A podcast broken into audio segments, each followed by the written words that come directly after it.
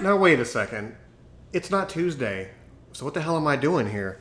Now, I swore that I made a promise to all of you that I'll be here on Tuesdays only, like I have been before. But no, it's not Tuesday. It is uh, Thursday, May twenty-seventh in the year two thousand twenty-one.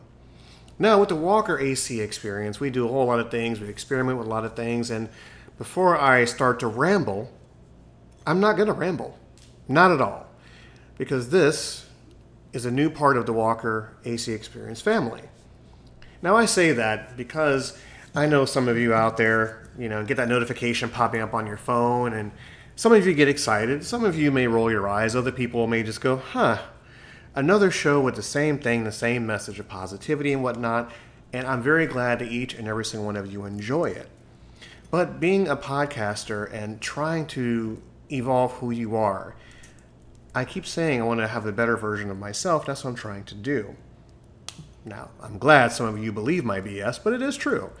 So in saying that, every Thursday moving forward, we welcome someone new into the Walker A C Experience family. Now, we've had Ashley Majestic with the Slacking Majestically show, which I miss so, so much.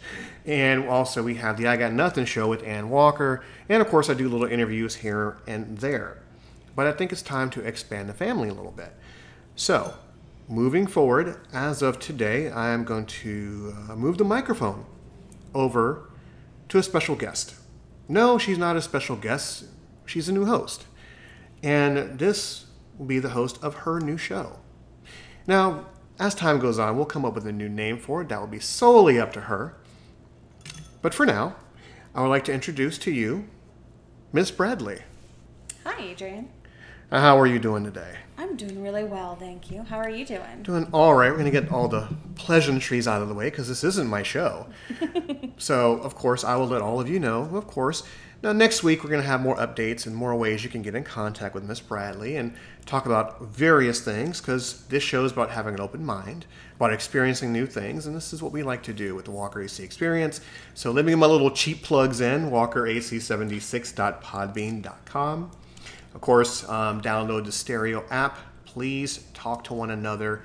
Open up. Talk to me. Talk to Miss Bradley. Talk to whomever, because your voice is important as you are as important as the next person. Um, under Walker A C seventy-six and under YouTube under Walker Space A C. So I'm going to look over and I'm going to ask just a few questions and then I'll turn the show over. So Miss Bradley, tell us a little bit about yourself. Well, I am hoping to begin doing a podcast now here with you on the Walker A C Experience. I have been kind of interested in this topic for a very, very long time, ever since I was very young. And um, I know I was on last week, or was it the week before? The week before. The week before. Um, kind of going over some of this stuff, and I really enjoyed doing this podcast experience with you.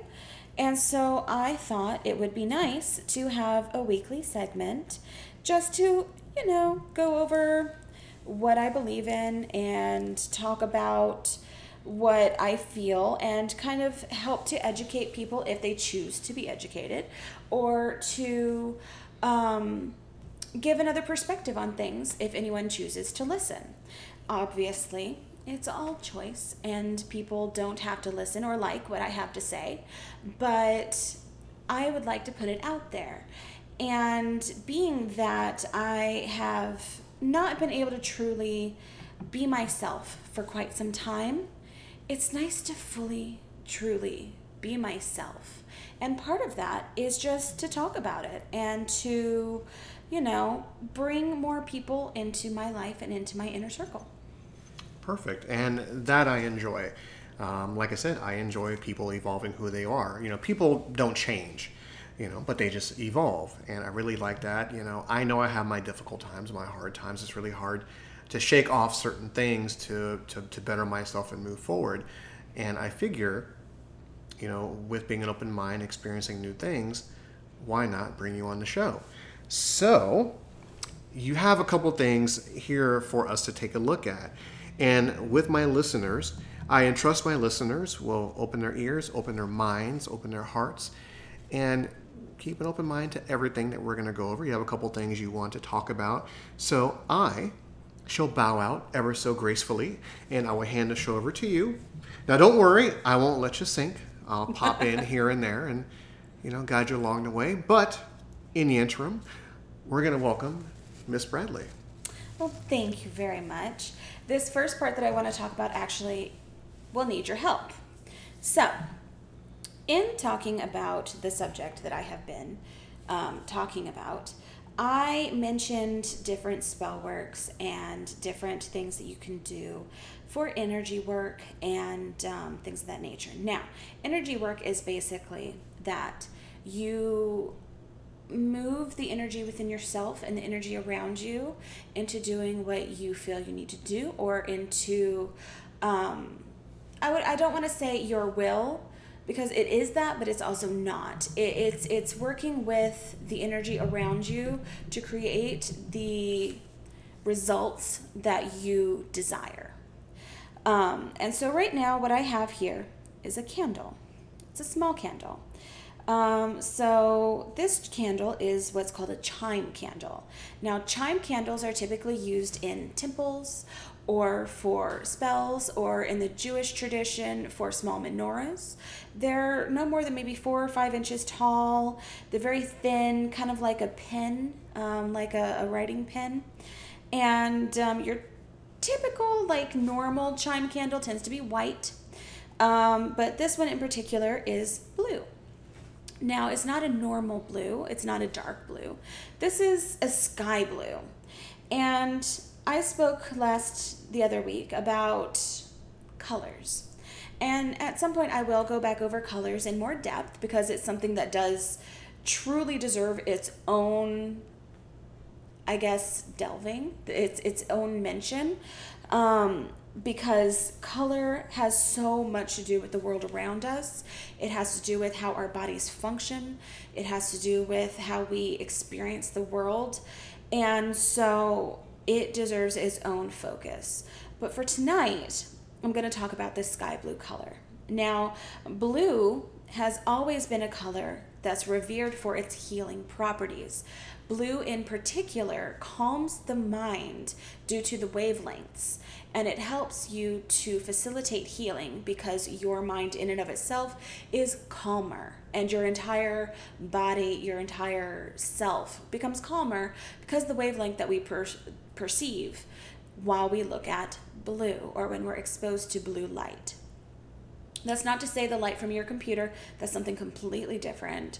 Um, that is a type of blue light, which is harmful, but we're not talking about that. We're talking about just the color and wavelength of blue. Now, a light blue is known to help with mental health. Um, a lighter blue color is one that calms you down to the point that you can focus on what you need and focus on what you need to work through with your mental health. And in today's day and age, with COVID, with stress, with everything going on in a twenty twenty-one world, um, mental health is something that we all probably need some help with. I know I definitely do. I know most of the people that I know do. It is something that truly needs more of a focus in this world, and unfortunately there's a stigma behind seeking help for your mental health, which I find to be absolutely abysmal, because every human has the human experience, and every human experiences sad days or depressed days, or they happen to have a clinical imbalance, such as I happen to have. I'm diagnosed with depression and anxiety. It is quite an interesting um, experience, especially in my craft and in being a witch, because there are days that I just can't function. And sometimes I use my craft to help me to get out of it. And in so doing, this candle can help. Now, it's not just the candle. You have to burn the candle. You have to speak your intention or what you want out into the universe. And you can also carve different things into the candle that you feel are important to you. You can put words, you can put symbols, you can put anything you want. You can carve into the candle. Please be careful when you do so. Sharp instruments, you do not want to hurt yourself. But I digress. You can do so. You can also put oils on the candle, oils in particular. I happen to have here peppermint oil. Now, peppermint is also a really good oil for um, to open up your sinuses. It helps to clarify your mental stability. It also helps to focus your mental, um, your thoughts, because when you smell peppermint, it makes you more awake and more aware. Um, people will chew the plant for that very reason, or they used to, um, while they traveled. And peppermint is also, for those who did not know, very beneficial in getting rid of pests, bugs, and things of that nature. Um, especially ants hate the smell of peppermint. So if you have ants coming in and you can't figure out where they're coming from, put down peppermint oil. Down where you see them, they will disappear. They hate it. Now, when it comes to peppermint oil, um, where do you get something like that? Do you need to go to a specialty store, or you can just go to your local Walmart to get that? Well, the prevalence of essential oils lately means that you can get it most places. The thing is, is that what you can get at most stores is not pure. You get a watered down version. What I actually happen to have is by Aroma Guru. Believe it or not, I got this from the Dollar Tree. I am a huge fan of the Dollar Tree. Um, where everything's a dollar. And this is Aroma Guru, and it's actually meant to be a roll-on for your skin. Now, you never, ever put pure essential oil on your skin. It will irritate your skin, or if it doesn't, you're very lucky. But technically, you should have a carrier oil. Now, this one in particular has um, sweet almond oil as the carrier oil.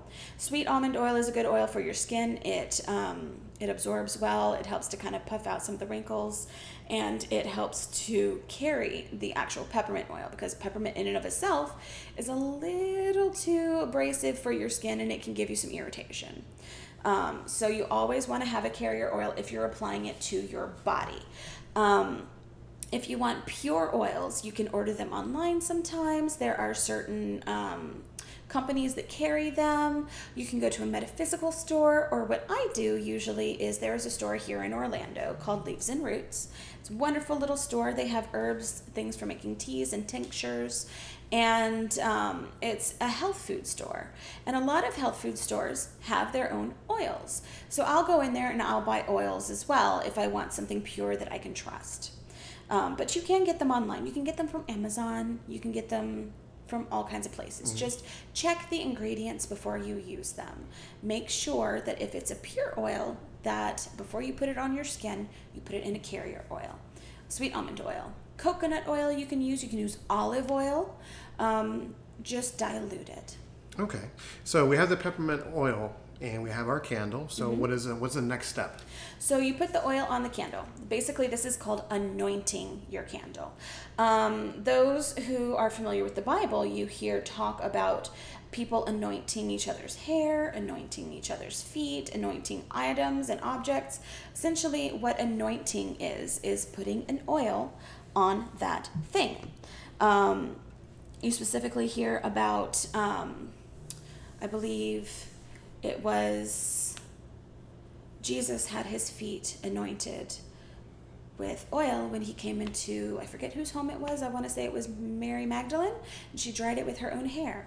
Um, something that is considered very intimate and very beautiful. Um, so now that we've anointed our candle, we're going to put some herbs on this candle. And these herbs are specifically herbs that I've chosen for this particular reason. Now, what I have here is lavender. Now, lavender is a purple herb. It's um, something that you can put in food. It is something that you use for calming. It is for um, rejuvenation. A lot of people use it in cleanses. Um, lavender is j- great for smells. And if you notice, people generally feel better when they smell lavender. It's a very calming scent. And so since we are trying to have a candle for mental health and calming, it makes sense that we would use lavender. So we're going to put some lavender on this, and it's going to stick kind of to the oil a little bit. Um, so we're going to do that. We're also going to use a little bit of sage. Now, there is a large debate in the magical community right now about sage. There are versions of sage that are safely grown and done so in a responsible manner and harvested in a responsible manner. Now, for those of you who aren't aware, what is sage? Sage is kind of a brush-type plant. Um, it is typically an indigenous plant to a lot of different places, but the sage that is typically used a lot here in the United States is white sage, which is indigenous to our arid climates here and is sacred to Native Americans and a lot of their practices. Now, there's different kinds of sage. There's clary sage, there's white sage, there's a whole bunch of different types of sage, okay? All of them really do the same thing. It just has slightly different um, properties to them. And what's nice about that is you can get a certain type of sage if you want, say for instance, white sage, to do ancestor work, which basically is honoring your ancestors if you happen to do so. That smoke helps with that. It also helps to cleanse an area. Um, but any sage will work. The thing is, is that white sage, true, real white sage, is becoming endangered because people are over harvesting it and people are putting it too much into the mainstream and are kind of abusing the kindness of our indigenous peoples and sort of, hmm, I don't want to say appropriating, because honestly, sage has been used in multiple different faiths for multiple different reasons in different continents. Um, but some people feel that it is a cultural appropriation. So, and so with the sage itself, you, of course, you can get those anywhere you want. Is, yes. is, is that correct? Yes. Now the joys of, of doing a live show. Sometimes you have a small hiccup here and there. So we had a little small little intermission. We had to take you know a little bit of uh, difficulties here. So we were talking about sage. So we're going to pick up on that where we left off at. Sorry, people who were following along and got heavily invested, and something happened. So. To continue, we were talking about your sage. Now, is this you know is this something that people can get anywhere, or did you have to order it, go to like a specific store for it, or? You can find sage in a lot of different places. The thing is finding it responsibly sourced, because like I said, it is becoming an endangered species in certain parts. And it depends on what kind of sage you get. You can buy your own sage plants and harvest from your own plant, dry it. That's ideal. Um, you can get them from metaphysical stores. I've gotten this particular bundle that I just deconstructed, came from Five Below. Um, and it's not the typical part of the sage plant that is typically used. Usually when you get a bundle, it's the tip of the plant. So this is using a part of the plant that isn't typically used. This is the stem. And it still does have little bits of leaves because the leaves are what you want, but it is the quote-unquote lower quality, which I just take apart and I use the leaves and I use the stems for other things, because you can use it all for anything. But you want to make sure that your sage is reliably sourced. So with that being said, um, I put some on there. Now, sage is good for cleansing. Um, sage is an excellent um, sage is an excellent cleanser. If you notice, if you have certain cleaning products that have the sage scent in it or sage oil in it, it actually helps to cleanse a room of bad smells. My favorite candle of all time is from Yankee Candle, and it is sage and citrus. And if you burn that candle, it will get rid of almost any bad smell in your house. I cooked fish one day, horrible smelling fish, it was salmon. Burnt that candle, my house smelled lovely afterwards.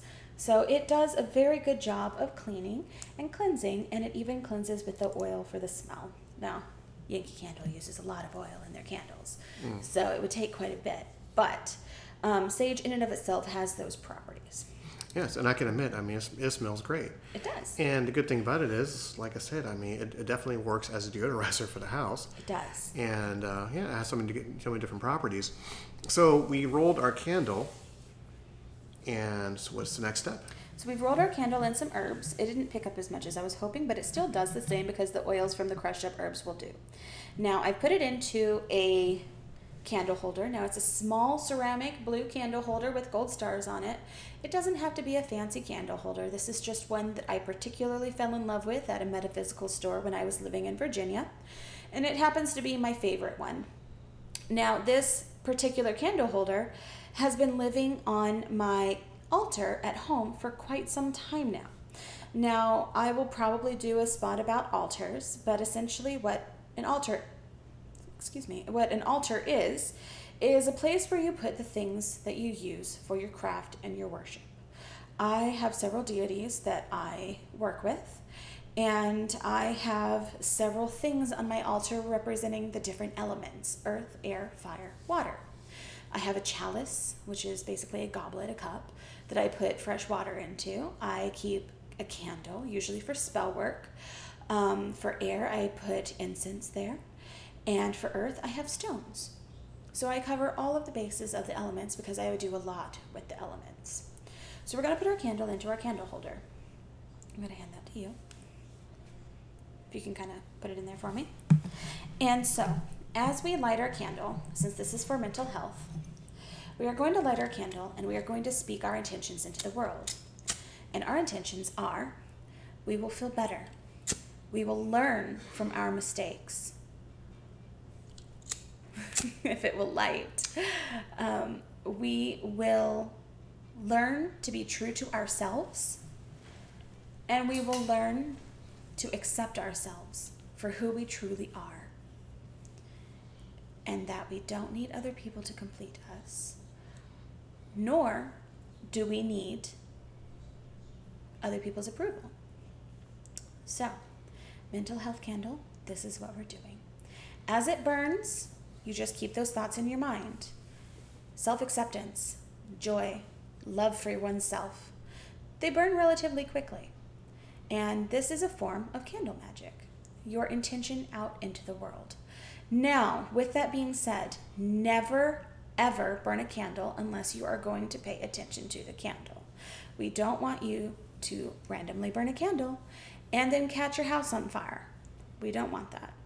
We want you to attend to your candle, and especially since this is a form of magic, you want to make sure that you focus on the candle as it burns, and you continue to speak or think what you want to achieve with this candle. So, if you're listening and following along with me, think good things about yourself. Think about happiness for yourself. Think about loving yourself and accepting yourself for who and what you are. Whether someone else accepts you doesn't matter, because you are who you are. And loving oneself and accepting oneself is priceless. So now what we're doing, now just in case I had it, I'm watching the candle burn and whatnot, and you know, and I am you know, trying to have those, you know, you know, pure good thoughts, because, you know, as everyone knows, you know, I go through mental health issues, and this and this really helps. Now, once again, I don't see it as a religious thing, you know, I don't see it as a worshiping thing or anything of the sort. I keep a, I keep an open mind, and I try something new. Now, would this help my mental state? I don't know, but we shall see, because I'm giving anything and everything a chance. So as the candle burns, what is something else that you have that you can tell us about? Well, before I move on to the next thing, I like that you said that you don't see it as a religious thing. This does not have to be a religious thing. This can just be something that you do for you. Um, I see it as a religious sort of practice because that's what I believe.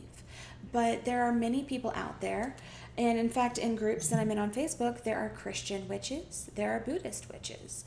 There are any number of religions. There are even witches that are atheist, you know, but they just seem to understand that this is what they believe in, but they don't believe in any gods. Um, so it doesn't have to be religious.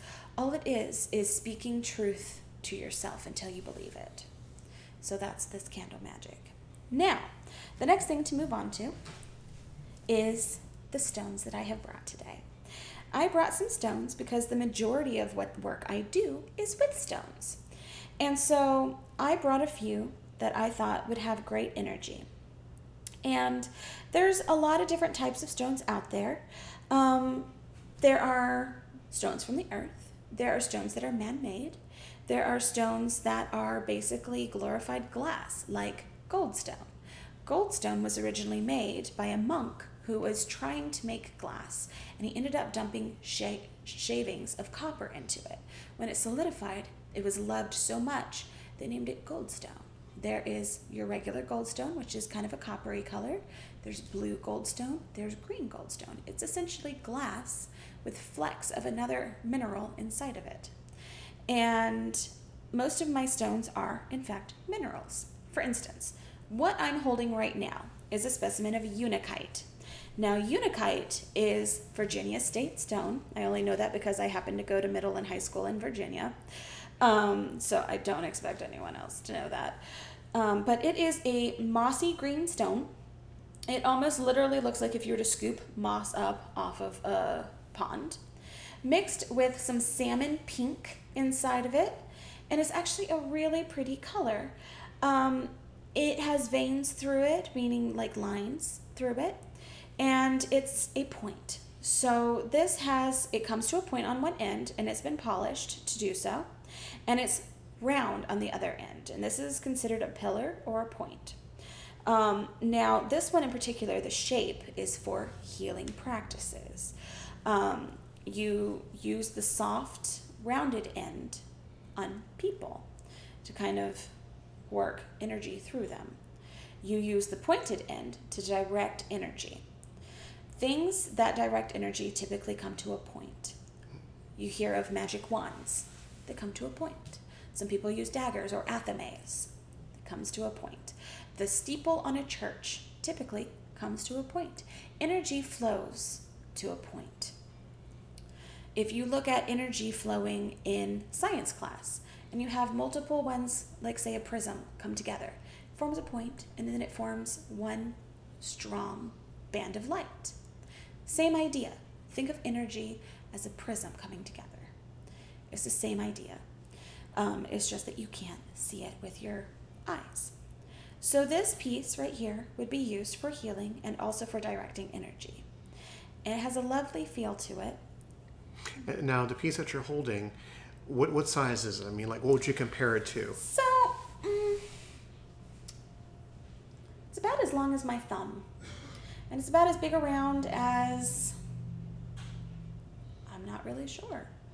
Um, it's shaped kind of like a pencil, I'm not gonna lie. um, but a really short, stubby pencil. It's about the same size around, a little bit larger than a crayon. Okay. Like width-wise, um, circumference-wise. And it has a lovely feel to it. Now, unikite is one of those stones that you either love it or you hate it. Um, I have a love-hate relationship with um, mixed stones typically, especially mossy stones. Sometimes I'm in the mood to use them, sometimes I'm not. And this kind of falls into mossy stones. Um, it is a very happy, playful, peaceful stone.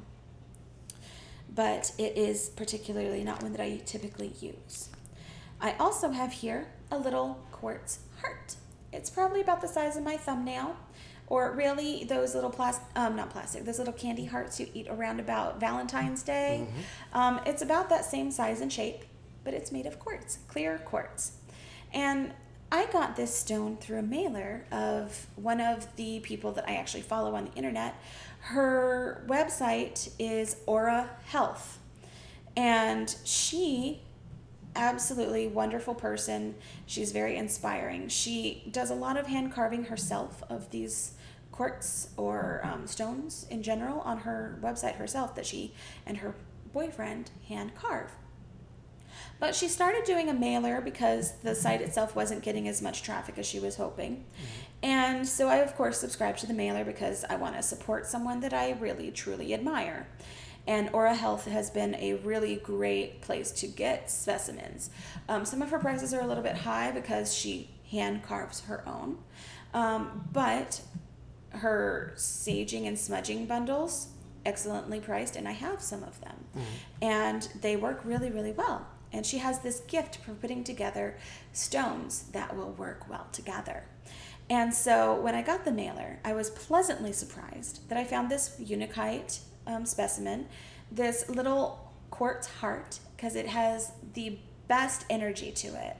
Um, typically speaking, quartz has good energy to it to begin with, but it just feels so happy and friendly when you touch it and when you pick it up. Now, now define happy and friendly, meaning when you hold it, what do you feel from it? Or what kind of energy did you get from it? I feel warmth from it. I feel, it's like a feeling you get in your mind, happiness. Um, it's hard to describe to people if they don't already feel that with things. When I say a stone feels happy, think of when you're walking along the side of a road and you see a flower that makes you feel happy. It's that same sort of feel.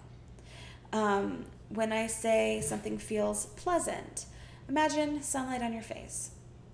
When something feels buzzy, imagine the feel of butterfly wings. Mm. That's kind of the best way to describe it. And so this one feels very happy. Um, I also have here an aventurine.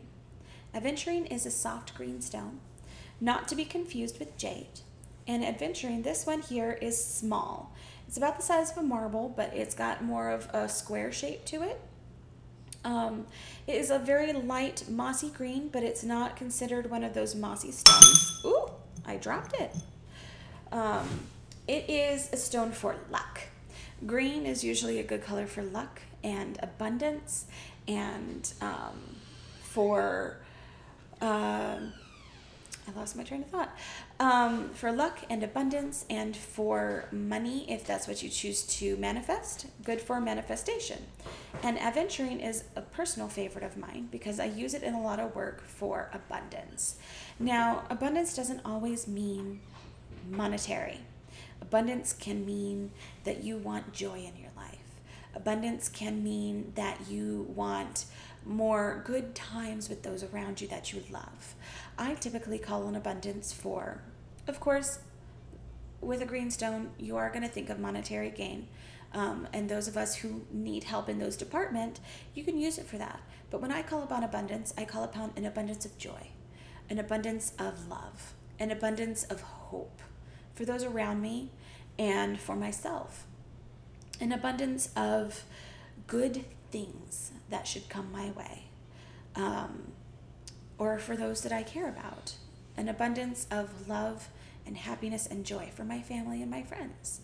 Um, I do a lot of work to put good things out in the universe for those whom I love.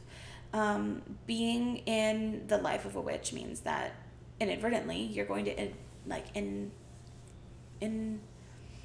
influence influence them, and they're going to influence you, and they're going to do a lot of things to kind of try and put good juju, good energy, good whatever your way, because loving someone means wanting nothing but the best for them. Of course. And talking about, speaking of of, of good energy, mm-hmm. and good feelings, now as we watch the candle burn all the way down, do we let the candle burn all the way? Do we blow it out? You know, how does that work, you know, you know, as we're talking about stones? So typically speaking, I let my candle burn all the way down. To me, a spell with a candle is not finished until the candle is out on its own.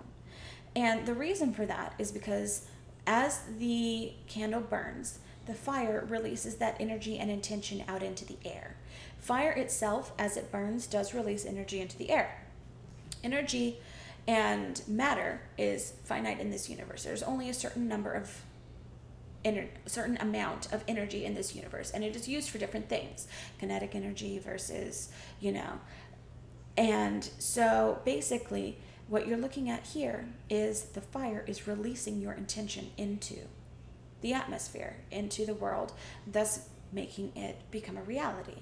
So I like it to burn all the way down. Now, if you are not in a position, or you pick too big of a candle to where it cannot burn safely, then you blow it out. When you do, you again speak your intention into the world. You speak what you wanted that spell for, and then you burn, you blow it out. Now, if you choose to reactivate that same spell, you then again speak your intention into the world as you light the candle. You can reactivate it if you choose mm-hmm. to do so. I prefer to let it burn all the way down. That's just my particular practice. But again, every practice and every person is unique. Okay. So if you choose to blow out your candle, choose to blow out your candle. Cool. Very good. You know, I just want our listeners, you know, to have a certain gauge on what needs to be done, you know, just in case. Whenever, of course, everyone to be safe and whatnot. So I just had yes. to ask. Um, so, so back to the stones itself. Mm-hmm. Uh, what is the next one you have, and what does it represent? Well, um, I honestly don't know what this one is. It's a form of jasper. Um, jasper is a uh, it's a stone that I actually don't know as much about. Um, there's many, many, many different types of jasper, jasper, um, and typically it looks almost like you just tore a hunk out of the earth. Um, this one in particular that I'm holding, it's about wedge shaped. It's about the size of hmm, like a Ritz cracker almost, and it's wedge shaped, and it looks like bark on a tree. In part that's rough, and the smooth part looks more like. It almost looks like a nose on a... On a statue, kind of. Yeah, almost. Um, but jasper has a lot of different properties to it, depending on color and variation. This one in particular is brown and tan. And like I said, I'm not as well versed with jasper because that is a whole nother beast. There's so many different types of jasper and so many different properties for the different types of jasper that I, in particular, have not studied it as much as I should have. But this piece in particular, it speaks to me. Um, so I can't really expound on this one because I honestly don't know. Oh. It just speaks to me and told me that I should bring it along tonight. Oh, and there's nothing wrong with that whatsoever. Now, as you're going through piece after piece, I do notice that you have a book, mm-hmm. and it's called Crystal um, by by Jenny Harding. Yes. Now, this book in particular, you know, as you're getting everything ready for the next one, this has pretty much a plethora listing of various stones, like blue moonstone, emerald, of course, um, and of course all the other wonderful things I can't pronounce, and I won't even try to bastardize it. But so what I recommend to my listeners out there is you could pick up any book when uh, you know any book and learn about crystals, um, you know whether it be just for hobby or whether it be, you know whether it be you know like just for spells like you're talking about today. Um, crystals has always fascinated me, but I would you know but I never had the knowledge, you know, to know what they represent and what they do, and you know and what they really mean to the energy of the human body. So this book really helps, and also you describing what everything is, that really helps as well. You know, I really thought I'd just add that in uh, because all this is really fascinating to me, and I hope it's really fascinating to, you know, to all of you out there. Um, so, as I say that, uh, I'm going to not speak aloud because none of your business, nanny, nanny, boo, boo. Uh, I'm going to blow out the candle, and I've already said what things that I wish to improve on, what the positive things I want to to alter, to evolve to. So, as I blow out the candle, I'm going to continue to have Miss Bradley explain what she has next. Thank you for bringing up the book. I was going to bring up the book. This is my favorite compendium, I would say, of stones. It is my favorite one. I have not read it cover to cover because I typically use it as a dictionary or I use it as needed. But what's nice about this particular book is that it also talks about colors. It talks about the different frequencies of colors. It talks about where in the earth these stones have come from. It talks about the different bits. We have the inner core, outer core, mantle, and crust, and it tells you where they came from. If we have an igneous stone, a metamorphic stone, a sedimentary stone, um, it tells you about this. It talks about the hardness in the Mohs scale with, you know, diamond, of course, being number ten on the Mohs scale, being the most... Um, hardened mineral that there is. And for instance, talc, talcum, or baby powder being a number one um, on the Mohs scale. Sulfur in its mineral form, not in its crystal form, because sulfur does have multiple forms, will be a one on the Mohs scale because you can crush it with your fingers and it creates a powder. Mm-hmm. Um, at home, I actually have the mineral form. I have the powder form, and I did have the crystal form. I just need to find it. It makes this very lovely yellow um, color. And it's it's not quite as muddy as it looks in the actual powder, but the crystal itself is very pretty yellow, almost like a sunshiny yellow, um, which is, um, I've only gotten specimens of that from the actual Smithsonian. When I lived in Virginia, I went to the Smithsonian Museum and I went through their crystal exhibit. I recommend it for anyone that's curious. They have beautiful things in there. I, I recommend the Smithsonian for anyone anyway. It's one of my favorite places that I used to go and visit in D C. I went to the Smithsonian and I went to the zoo all the time. It was lovely. And um, just different exhibits at the Smithsonian. They're very educational. And in the shop, I happened upon an actual crystal of sulfur, and I fell in love with the color. Like, it was just such a happy sunshine yellow color that I had to have it. So I purchased a few specimens. They were tiny, um, teeny, teeny, tiny specimens because they're very fragile. And so I have them. I just need to find them in the move. It's been very difficult to find certain things. But what's nice about this book is that it is set up in a color wheel, and what stones correspond to what color, and it tells you about each stone and what they um, what their properties are. Okay, very nice. Now, what are you holding right here? What I'm holding here is a citrine.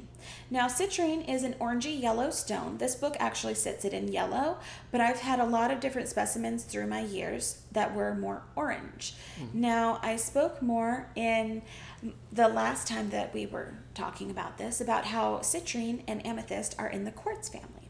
And as you can see in this specimen, there is quartz included in it. You can hold on to it.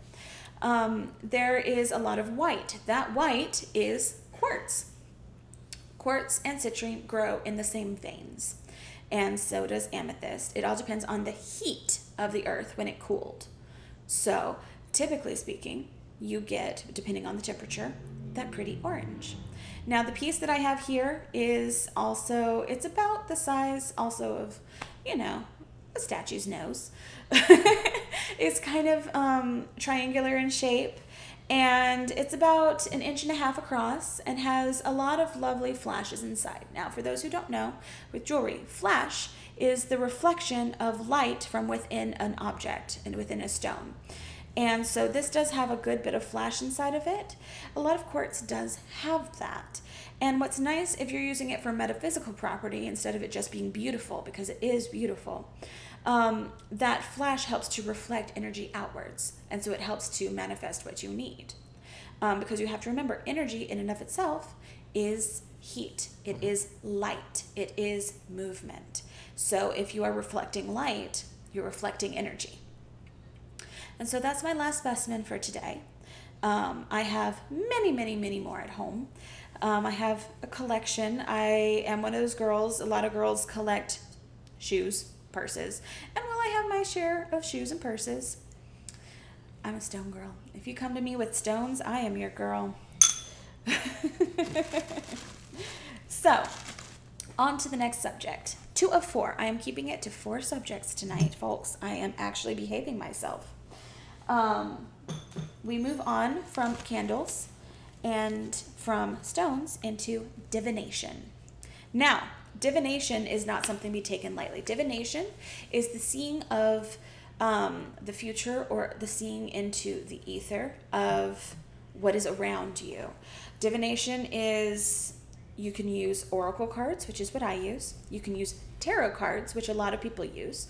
You can scry with water or with stones. Now, scrying is a very ancient uh, practice of basically trying to see things where you are not.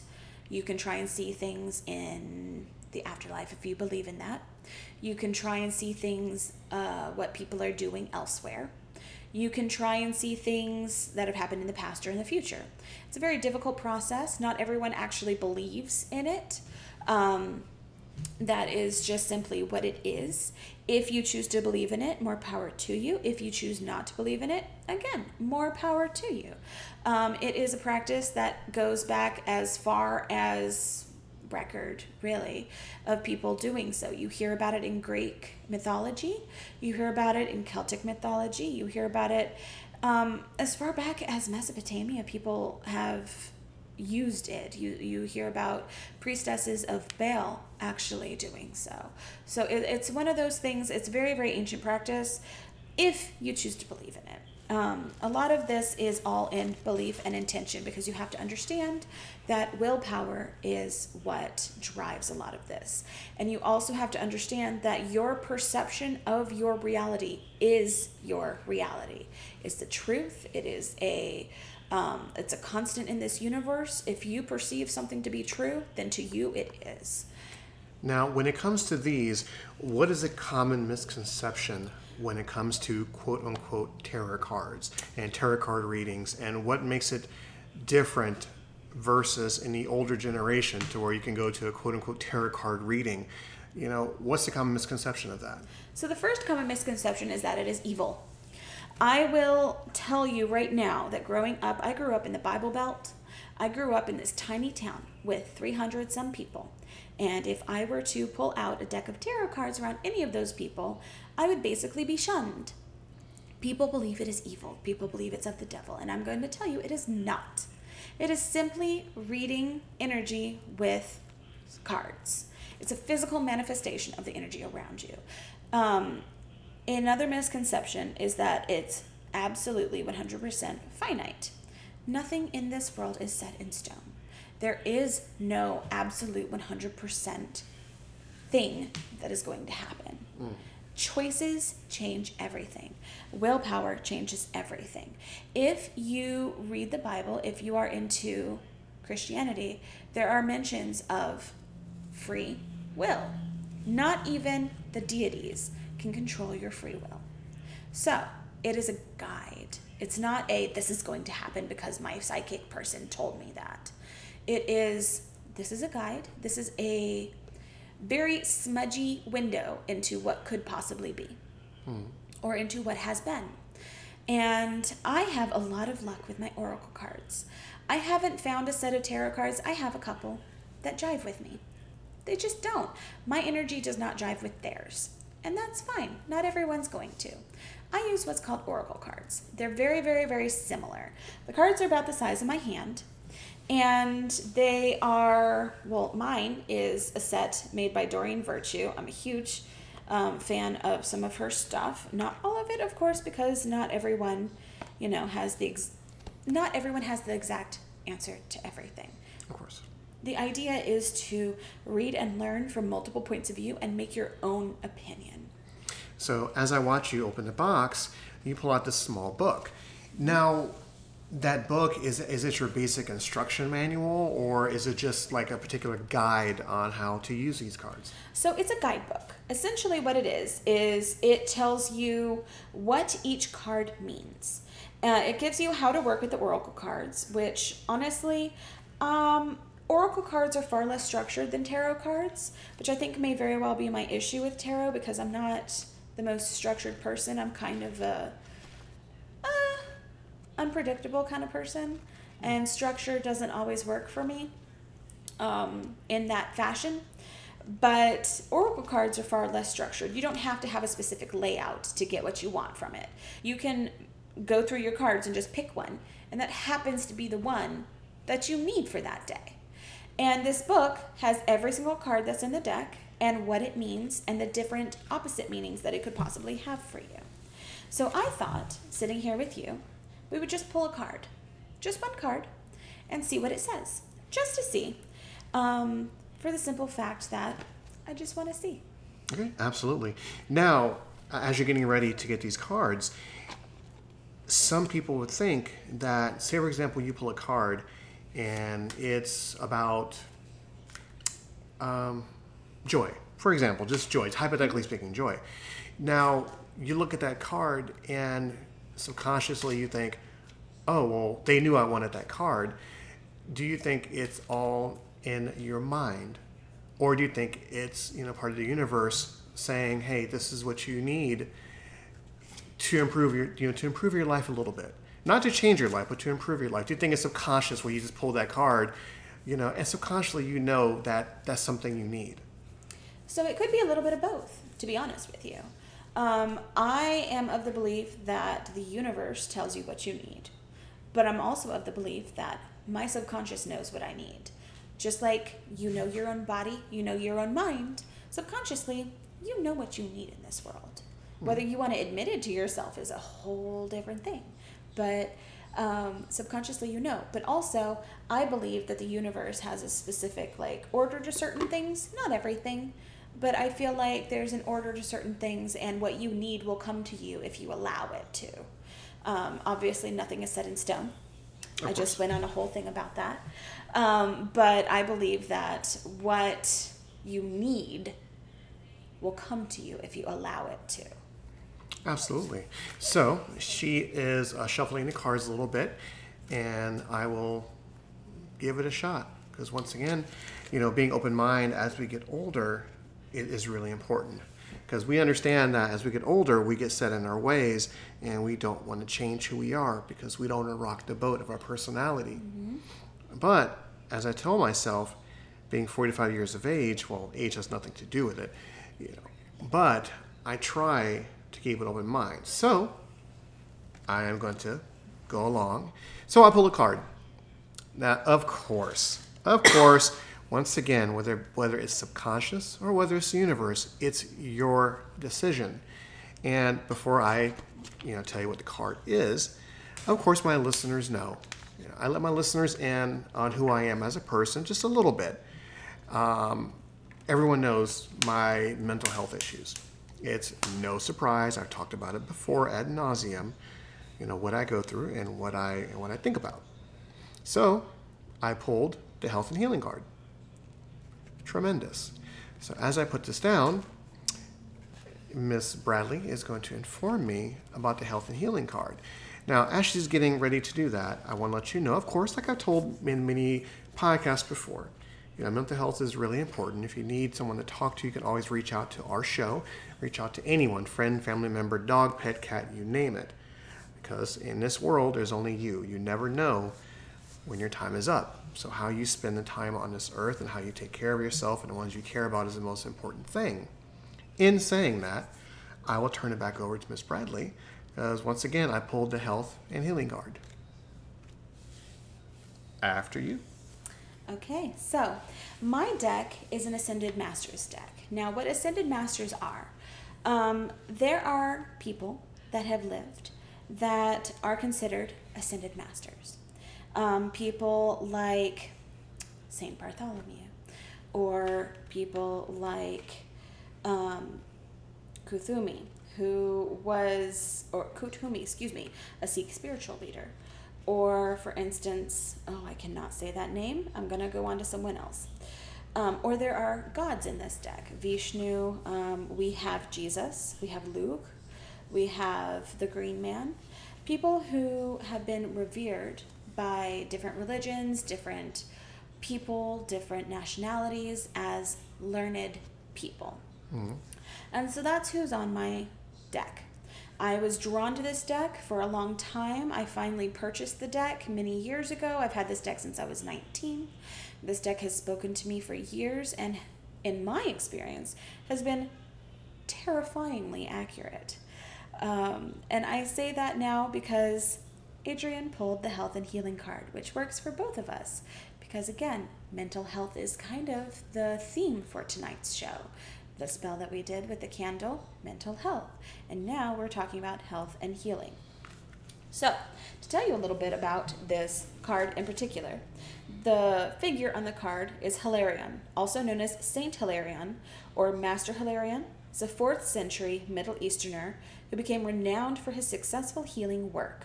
Hilarion was beloved by both Christians and those who practiced the old religions.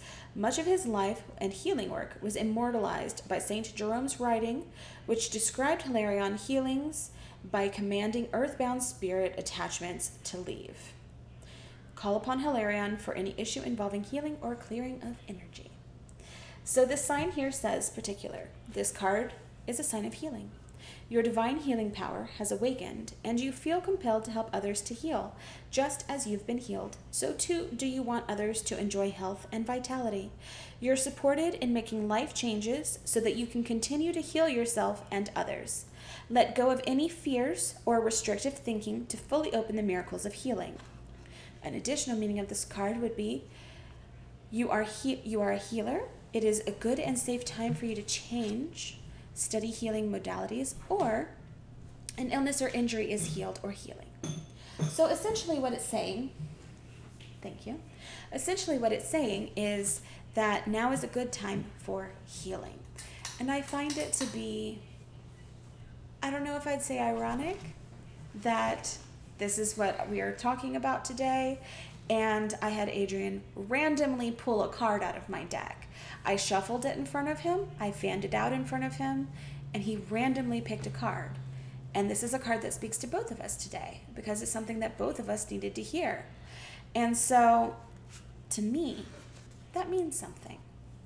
To you as a listener, you might think, oh, it's just a sham. You made for that so that would happen. No, I didn't. But you can choose to believe what you believe.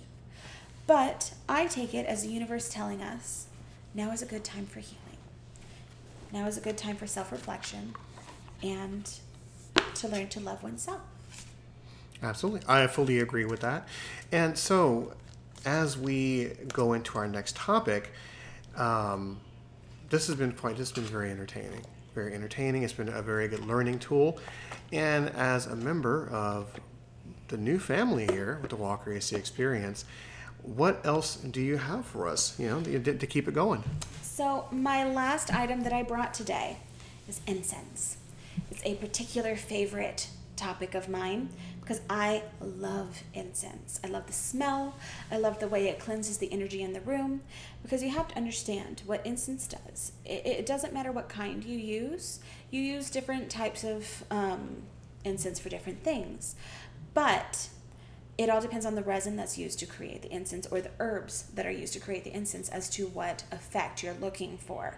For instance, my favorite incense of all time is a specific, very, very specific form of dragon's blood.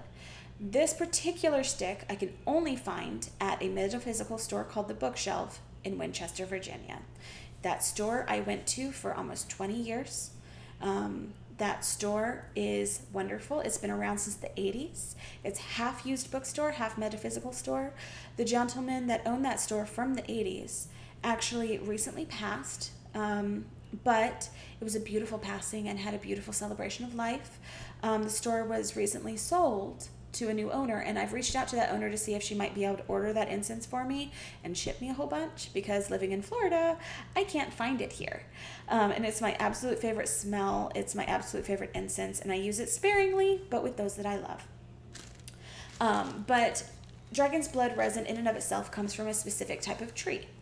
And this resin, it helps to cleanse the room, but also is full of intention and full of possibility. So whatever you speak into the world while you use it, helps it to manifest. Now, when you say cleanse the room, what do you mean by that? What is your definition uh, of, of, you know, so, of cleansing a room? So cleansing a room basically is changing the energy. Now, ever since the dawn of written word, people have used smoke in and of itself, smoke from a fire, smoke from anything, to cleanse a space, to make it feel better. Um, you notice that if you ever go to a bonfire, you feel energized, mm-hmm. because that fire in and of itself is cleansing the air. The air is cleansed, and it goes back into the whole idea of positive versus negative ions. What's going to bond to you, what's not going to bond to you. Negative ions like to bond to positive ions, or to atoms that have um, um, extra electron. So essentially, essentially what you're doing is purifying the air and causing something to bond with those ions that are trying to bond to you and make your energy come down. And a lot of this is in science. It's, it's completely explainable when it comes down to it. And so you feel better because the smoke helps to cleanse the air. And it's been done since, like I said, since the dawn of man. Um, and what I have here is actually biblical. I have frankincense and myrrh. For those who know, Jesus was given frankincense and myrrh when he was visited by the three wise men. Also, it's something that was burned to cover up the smell of um, bodies after death in the biblical times, and it has a very sweet smell together. Now, frankincense by itself or myrrh by itself doesn't have the same feeling to it, but um, basically it's a very sweet, pleasant smell. And so I have this here as a resin. You can get it as a resin. It's kind of um, lumpy. Uh, they come from the frankincense plant and the myrrh plant um, or tree, and it basically is a sap. And what you do with it is you burn it over a coal, or you can melt it, or you can just have it sitting here and crush it and smell it. It's very nice. It's a very soft, sweet smell. It smells very nice. But there are so many different types of incense, and so I just wanted to bring a couple different types here to show. Well, I act like it's show and tell, but you can't really see. Um, but it's just to talk about the different types and the helpful cleansing ways of incense in and of itself. And honestly, I will burn it simply just to kind of enjoy the smell and to relax after a long day of work, because the energy is better. Mm. If it calms the energy, then you can relax better. And I, and I relate some of these smells, and of course, my listeners can too. We take it back to when we were kids, mm-hmm.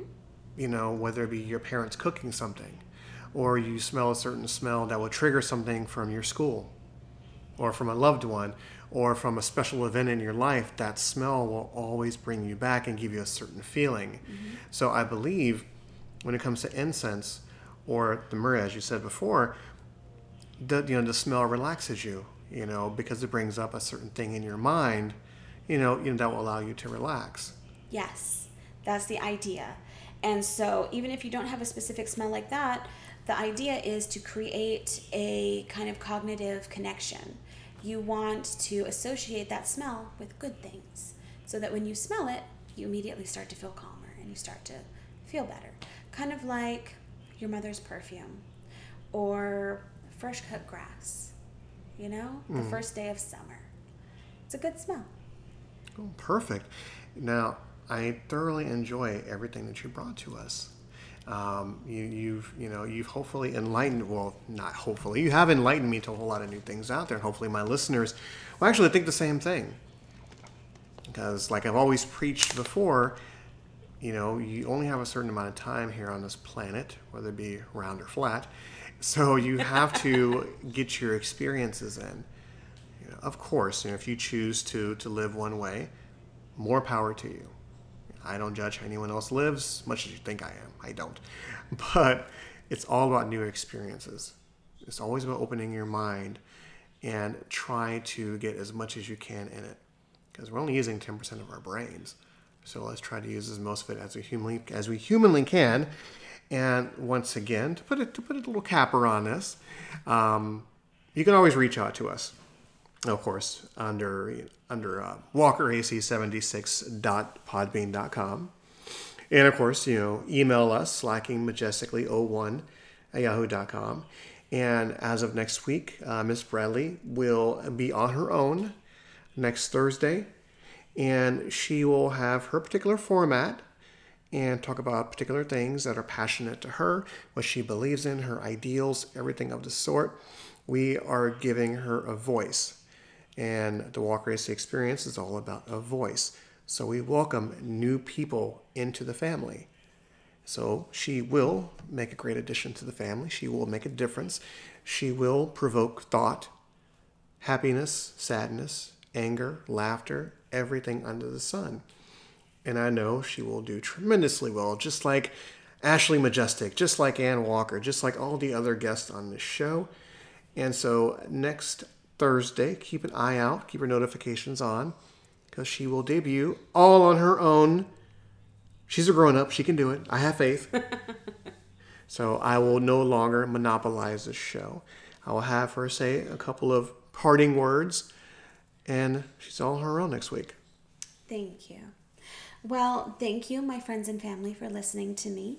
And you are all friends and family to me. You're here, you're listening, you're thinking about what I've said, hopefully.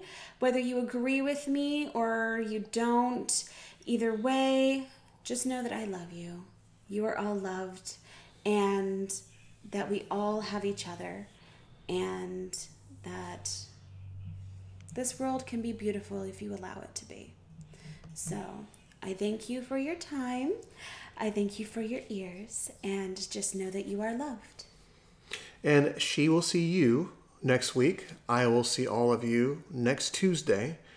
This has been a Walker A C Experience. No, I take that back. This has been Serberus by Miss Bradley. Till next time.